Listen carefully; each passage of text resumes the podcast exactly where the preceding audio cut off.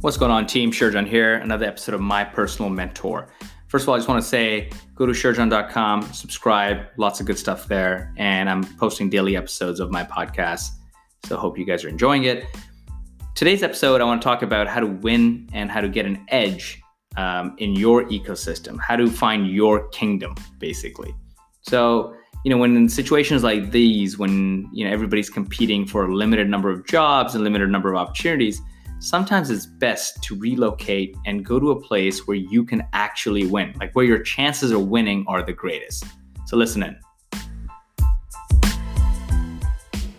So instead of like teaching you uh, and talking about a tip, I want to actually walk you through a story. So back in the day, in 2010, I was uh, in at UCLA and was really struggling to get an interview. Not even a single interview at you know one of the top banks from Goldman Sachs of the world, Morgan Stanley's, J.P. Morgan's, Credit Suisse, whatever. None of these you know banks were giving me an interview, and I had gone to UCLA with the hope that I would get an investment banking opportunity coming out of it. And part of that opportunity was could I, uh, you know, get a summer internship at a leading investment bank, then hopefully convert that to a full time offer. Now, the first thing was I never got a you know summer internship. I worked you know for free for a small boutique uh, you know, finance firm. I wouldn't call it a bank. It was a finance firm, advisory firm, let's just say. So my chances of getting a full time offer was very, very low.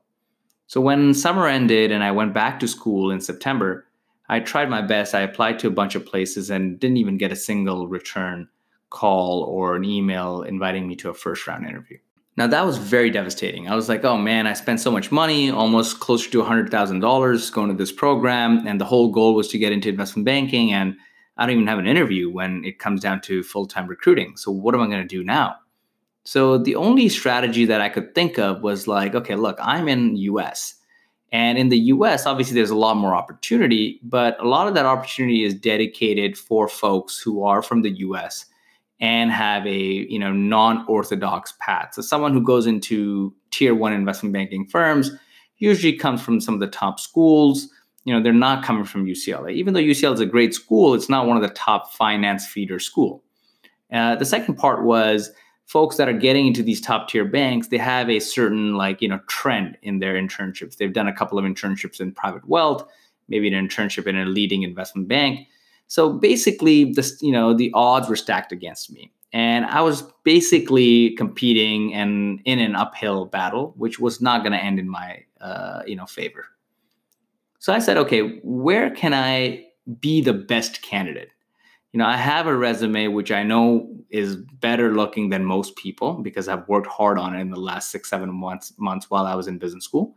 Number two, I have UCLA on my resume where I, you know, UCLA may not be the best school in the United States, but maybe it is considered the best if I change my geography. So what did I do? Guess what? I actually went back to Canada. So I skipped classes for a week, took a flight to Canada, went to Toronto, where my parents were, and I got there because I knew that look, there are about four or five banks in Canada they all recruit from you know the top universities from ivy to queens to university of toronto to whatever. And i know they were going to get a bunch of resumes from these schools. But what if they got a resume from someone who went to ucla and also went to u of t as an undergrad but went to ucla and probably had a better resume in terms of you know what the resume looked like what it felt like? Would that improve my chances? And 100% it does because it's all competition. Like it's all about how you play your cards right and if you are the king of that kingdom. So being in LA and in recruiting, I was not the king of that kingdom. The competition was too high. I was not in, you know, being considered for the tier one, tier two opportunities. So there was no chance for me to even get any visibility. But if I changed my geography, went to a smaller market where my brand names would let me win and get me a ticket to the ballpark, there was a much higher chance of me winning. So taking that into account, I went to Toronto for a, for a week and then I started going to these info sessions. So every university has these info sessions during recruiting season where these banks come by, they talk about how great they are and how they're hiring, blah, blah, blah. And then at the end of it, you can drop your resume. So now this is where I did something unethical and I don't recommend you guys do it, but hustle is hustle and I did it, right? So, uh, you know, that is life and it all depends on how badly do you want this So I went to University of Toronto Rotman School of Business, which is not where I went. I went to University of Toronto, not Rotman. But having said that, I was a U of T alumni, and I thought that I was allowed in these info sessions. So I snuck into those things, went up to the, you know, the recruiters and whatnot, and I acted like I was a current student. Now, again, I wouldn't recommend you do it.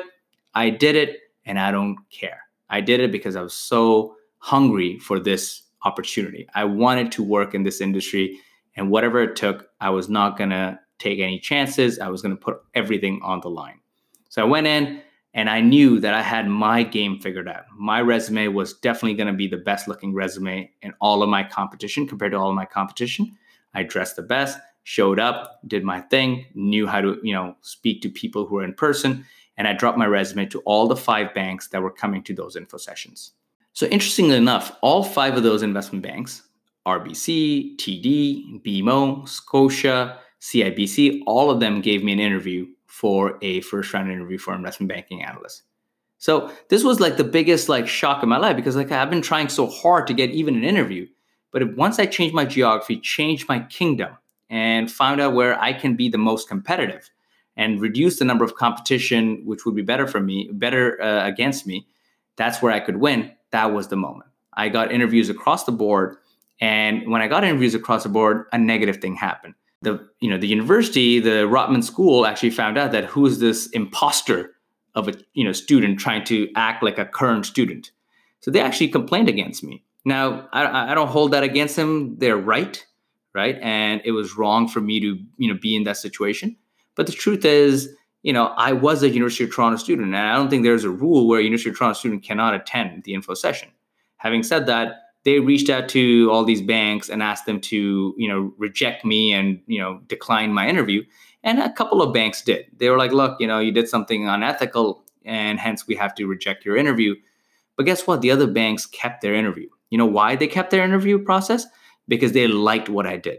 They were like this guy really wants the job. He loves the hustle he knows the struggle he is hungry for this so he is actually serious about working so those interviews went really well. And guess what? I got my first interview uh, and my first job offer from Bank of Montreal investment banking division in the mining group in downtown Toronto. And the day I got that, it changed my life. Like I was just like, this is the greatest thing that has ever happened to me.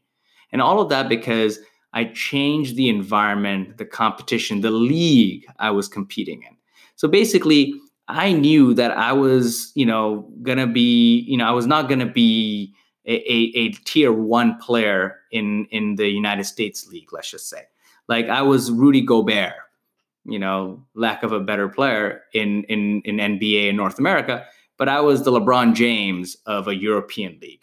Right. So in these kind of situations, when you are in a recession, it's tough environment, there's high competition, limited number of opportunities choose a place where you can be the LeBron James of that league. And in this situation, I knew I could have been LeBron James of the Toronto investment banking market. So, yeah, so I found my kingdom. I got that opportunity. I took that opportunity and I converted to an offer in the US. So, I didn't like work at BMO, right? I went back to the US and I reached out to all the investment banks who didn't even give me an interview. And I said, look, I'm the LeBron James of Toronto. I figured it out there. Someone wants me there. A reputable bank wants me to work in Toronto. You can at least give me an interview in the US. And that's how Houlihan Lokey gave me an interview. A bunch of other banks gave me an interview. And once they gave me an interview, I crushed it again because I got a shot at the park. I got a ticket to the park. And once you put me on home home plate, I can, you know, potentially hit that home run because I know I'm better prepared than my competition. But again, point is, once I changed my kingdom, got the opportunity, got an offer, that offer gave me a ticket to another ballpark, to the NBA, to the American League, let's just say. So, in conclusion, you know, these are going to be tough times. I get it. But if you are strong in a certain geography or a certain ecosystem, go to that ecosystem and compete there. Win an offer there. Once you have an offer there, try to convert that offer to a United States offer to, or to an offer where you would want to work or in that geography where you want to work. So, for example, if you're from Brazil and it's tough for you to get a job here in the United States uh, for various reasons, including economy to whatever else, you know, maybe go back to Brazil. You know, become the best of the best in Brazil and then a couple of years later move back here to the United States. Anyways, that's the episode for today, guys. For more information, go to sherjan.com. Up next is a letter from one of my favorites, my students. Stay tuned. So, team, this is the best part of the podcast. It's you know it's best for me, and hopefully it gives you a little bit of motivation to you guys as well, because a lot of these students and mentees and young people just like yourself uh, have been in your shoes, and I'm sure they're crushing it today. So here's another letter from someone that I've met. Uh, this is uh, from Eileen um, from Pennsylvania. So Eileen writes, uh, "Dear Sherjan, thank you for taking the time to fuel uh, this event at Penn uh, and I'm sure at most colleges, so she goes to Penn, I guess. Life goes by so fast that it's easy to forget to slow down and think. I'm glad that I pulled myself out of bed because I definitely learned a lot from you in terms of the technical aspects of a resume and interviewing, and the less technical aspects like humor, uh, resilience, and the bigger picture. More importantly, uh, I love what you've done, and I'm writing this letter because my two days with you, I realized that it is the power, that has the power to give many more individuals out there both skills and hope. Hopefully, next time you're in Philly, New Jersey, New York area, I can bring my brother, brother uh, to hear you speak. Either way, I'm grateful to uh, you know hear from you and for the opportunity. Thank you so much. Sincerely, Eileen.